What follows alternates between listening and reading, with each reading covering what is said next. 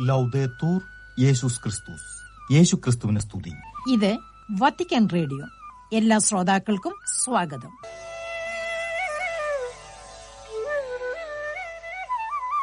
ശ്രോതാക്കൾക്ക് നമസ്കാരം. ഇന്നത്തെ മലയാളം പ്രക്ഷേപണത്തിൽ വാർത്തകളും നോമ്പുകാല പ്രത്യേക പരിപാടിയും കേൾക്കാം.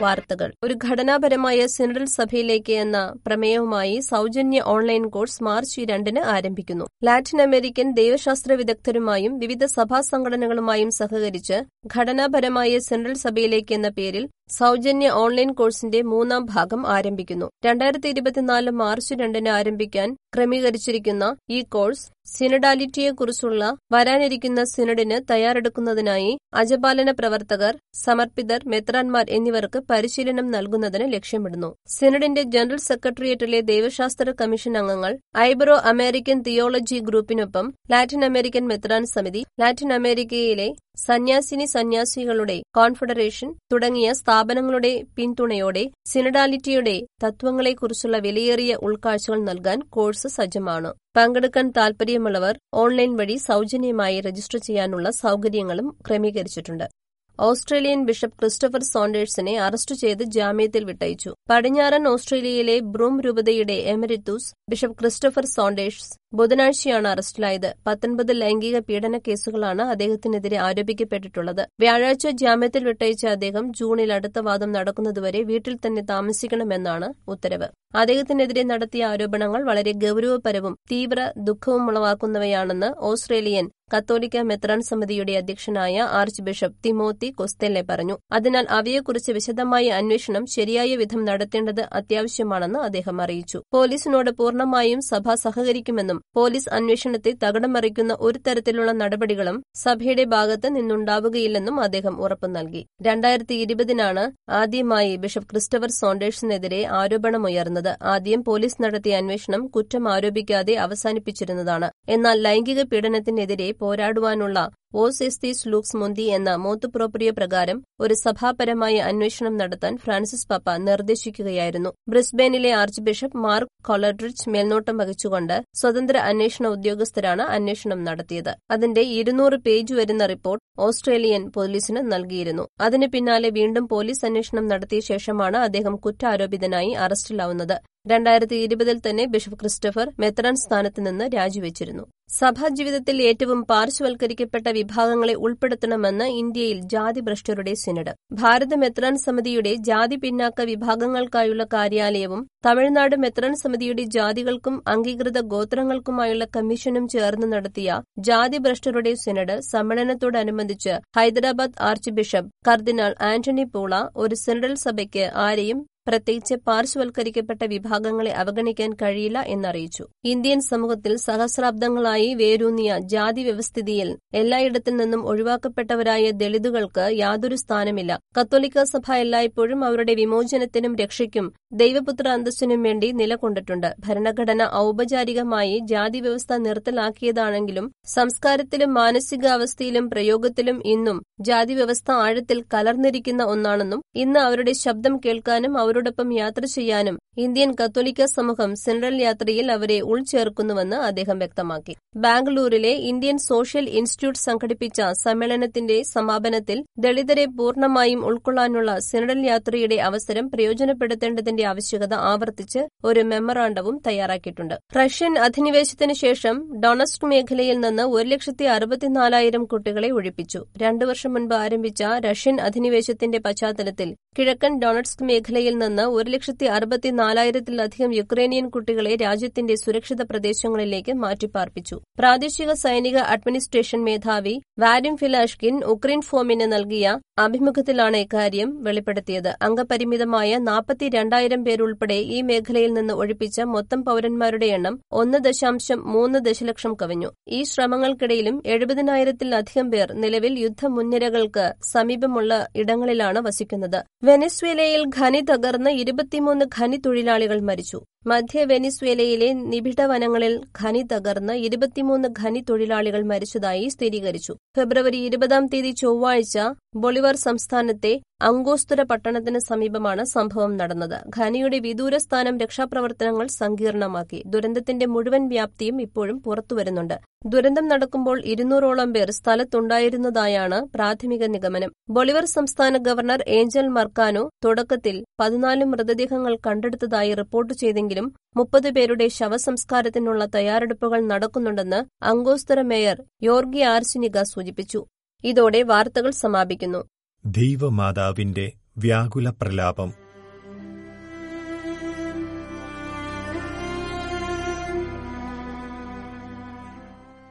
മാനവകുലത്തോടുള്ള അതിരറ്റ സ്നേഹത്തിന്റെ പ്രത്യക്ഷമായ പ്രകടനമായിരുന്നു യേശുക്രിസ്തുവിലൂടെ പിതാവായ ദൈവം നമുക്ക് പ്രാപ്യമാക്കി തന്ന നിത്യരക്ഷ.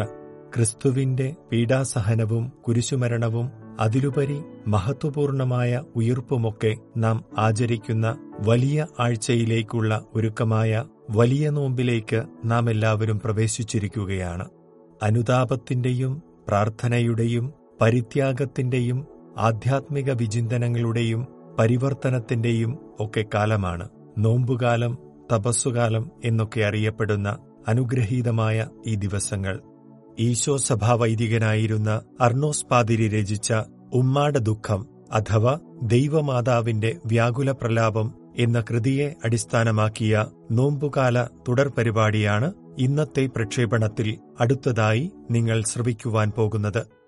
അർണോസ് പാതിരി ഏറെ ആദരിക്കുകയും പിതൃസമാനനായി കാണുകയും ചെയ്തിരുന്ന കൊടുങ്ങല്ലൂർ അതിരൂപത അധ്യക്ഷൻ archbishop John Ribeiro S J ആയിരത്തി എഴുന്നൂറ്റി പതിനാറ് ജനുവരി നാല് ശനിയാഴ്ച തികച്ചും ആകസ്മികമായി മരണമടഞ്ഞത് അർണോസ് പാതിരിയുടെ മനസ്സിനെ ഏറെ വ്യാകുലപ്പെടുത്തി. ഈ ആകുലതകളോടെ ചാത്യാത്ത് പരിശുദ്ധ കർമ്മരനാഥയുടെ ദേവാലയത്തിലെത്തിയ പാതിരി ഇവിടെ വെച്ച് ആദ്യമായി പച്ചമലയാളത്തിൽ രചിച്ച കാവ്യമാണ് ഉമ്മാടെ ദുഃഖം. യേശുനാഥന്റെ സംഭവ ബഹുലമായ ജീവിതവുമായി ബന്ധപ്പെട്ട് മാതാവായ പരിശുദ്ധമറിയത്തിനുണ്ടാകുന്ന വ്യാകുലങ്ങളാണ് ഈ കാവ്യത്തിന്റെ ഉള്ളടക്കം. ഈ കാവ്യത്തിന്റെ പതിനാല് മുതൽ ഇരുപത്തിയാറ് വരെയുള്ള ഈരടികളിലൂടെയാണ് നാം ഇന്ന് കടന്നു പോവുക ഈ വരികൾ നമുക്കായി വായിക്കുന്നത് മേരി ആശ മൈക്കിൾ തെക്കേ പാലക്കൽ എന്ന ശ്രീമതി മേരി ആശ ജസ് പുത്തൂരാണ് ആ കാവ്യത്തിലേക്ക് നമുക്ക് കടന്നു ചെല്ലാം.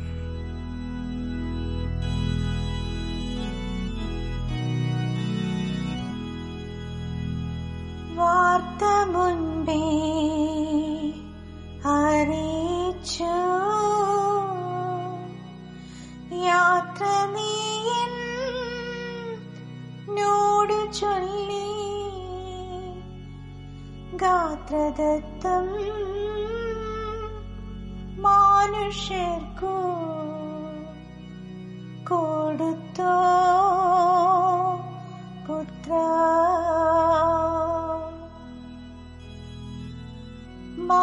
शको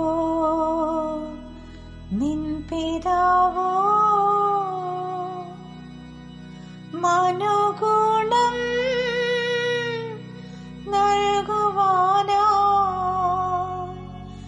मनुसाध्य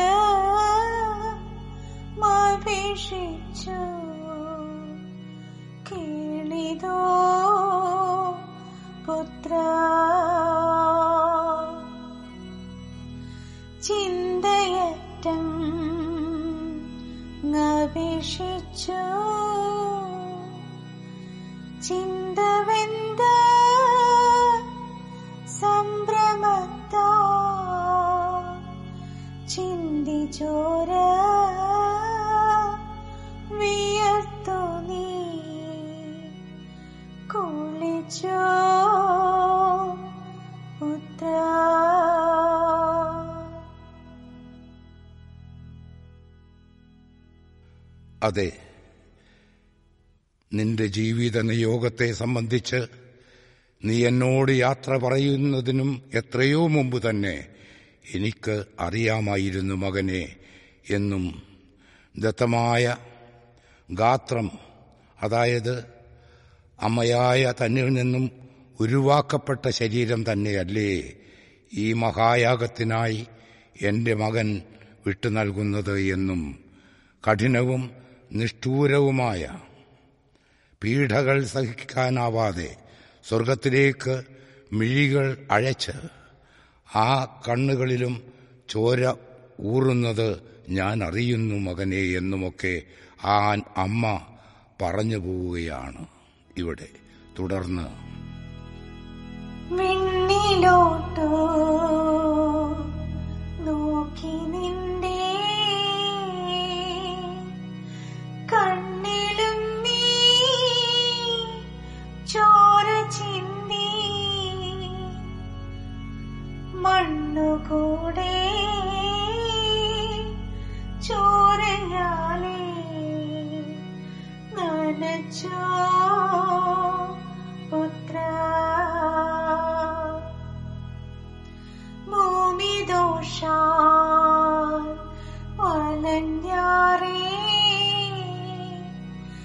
做秘密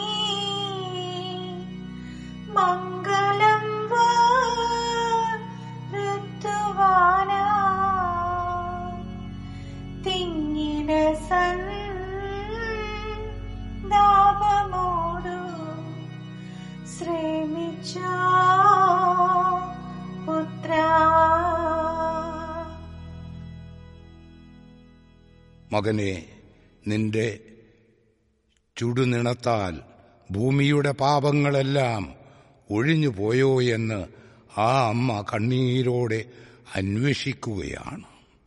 ഗത്സേമനിൽ യേശുനാഥൻ പ്രാർത്ഥിക്കുമ്പോൾ രക്തം വിയർത്തു എന്നും കഠിനവേദനയിലായിരുന്ന അവിടുന്ന് ഉള്ളുരുകി പ്രാർത്ഥിക്കുകയാൽ അവന്റെ വിയർപ്പ് വലിയ രക്തത്തുള്ളികളായി നിലത്തു വീണു എന്നും ഉള്ള ലൂക്കായുടെ സുവിശേഷം. ഇരുപത്തിയൊന്ന് നാൽപ്പത്തിനാല് വാക്യങ്ങൾ ഇവിടെ ചേർത്ത് വായിക്കപ്പെടുകയാണ്.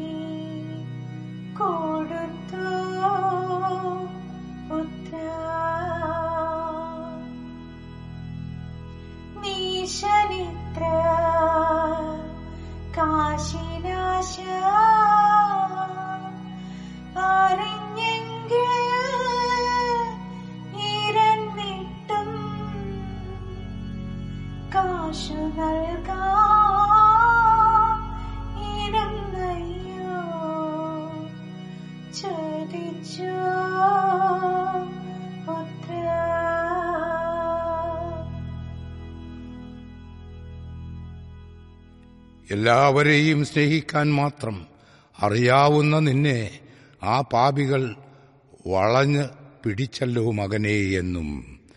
നീ തന്നെ പരിപാലിച്ച നിന്റെ സ്നേഹിതൻ നീചനായ യൂത തന്നെയല്ലേ നിന്നെ ഒരു ചുംബനത്താൽ ഒറ്റുകൊടുത്തത് എന്നും പണത്തോട് ആ നീചന് ഇത്ര ആർത്തി ഉണ്ടായിരുന്നതായി അറിഞ്ഞിരുന്നെങ്കിൽ ഇരന്നിട്ടാണെങ്കിലും എത്ര വേണമെങ്കിലും നൽകാമായിരുന്നല്ലോ എന്നുമൊക്കെ ആ അമ്മ ചോദിച്ചു പോവുകയാണ്.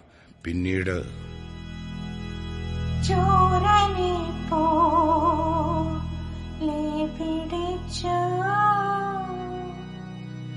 ക്രൂരമോടെ കരം കെട്ടി ധീരതയോ നവ നിന്നെ അടിച്ചു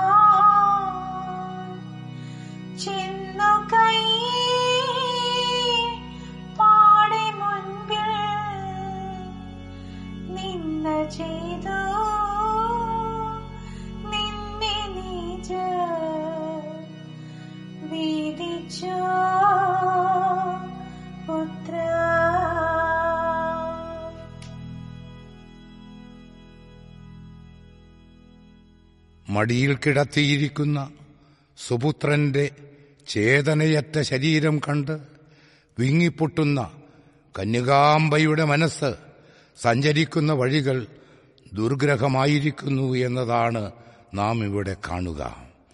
മഹാപുരോഹിതനായ ഹനാന്റെ മുന്നിൽ യേശുനാഥനെ ഹാജരാക്കിയപ്പോൾ ഭൂമിയിലെ ഏറ്റവും നികൃഷ്ടനായ ഒരുവൻ അവിടത്തെ കവിളിൽ ആഞ്ഞടിച്ച സംഭവവും പിന്നീട് പ്രധാന പുരോഹിതനായ കയ്യേഫാസിന്റെ അടുത്തേക്ക് ന്യായവിധിക്കായി കൊണ്ടുചെന്നപ്പോൾ അവിടത്തെ ശത്രുക്കൾ മുഖത്തു തുപ്പിയും അടിച്ചുമൊക്കെ നിന്ദിച്ച കാര്യവും കവി പരിശുദ്ധ അമ്മയിലൂടെ തന്നെ നമ്മോട് സംവദിക്കുകയാണിവിടെ.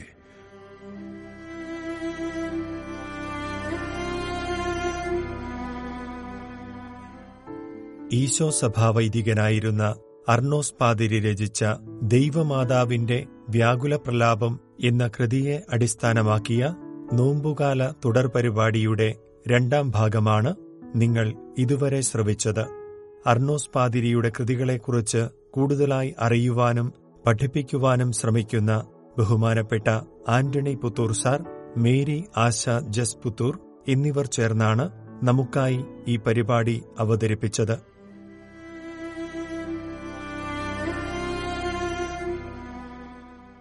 ഇതോടെ മലയാളത്തിലുള്ള ഇന്നത്തെ പ്രക്ഷേപണം സമാപിക്കുന്നു. ശ്രോതാക്കൾക്കേവർക്കും നന്ദി നമസ്കാരം.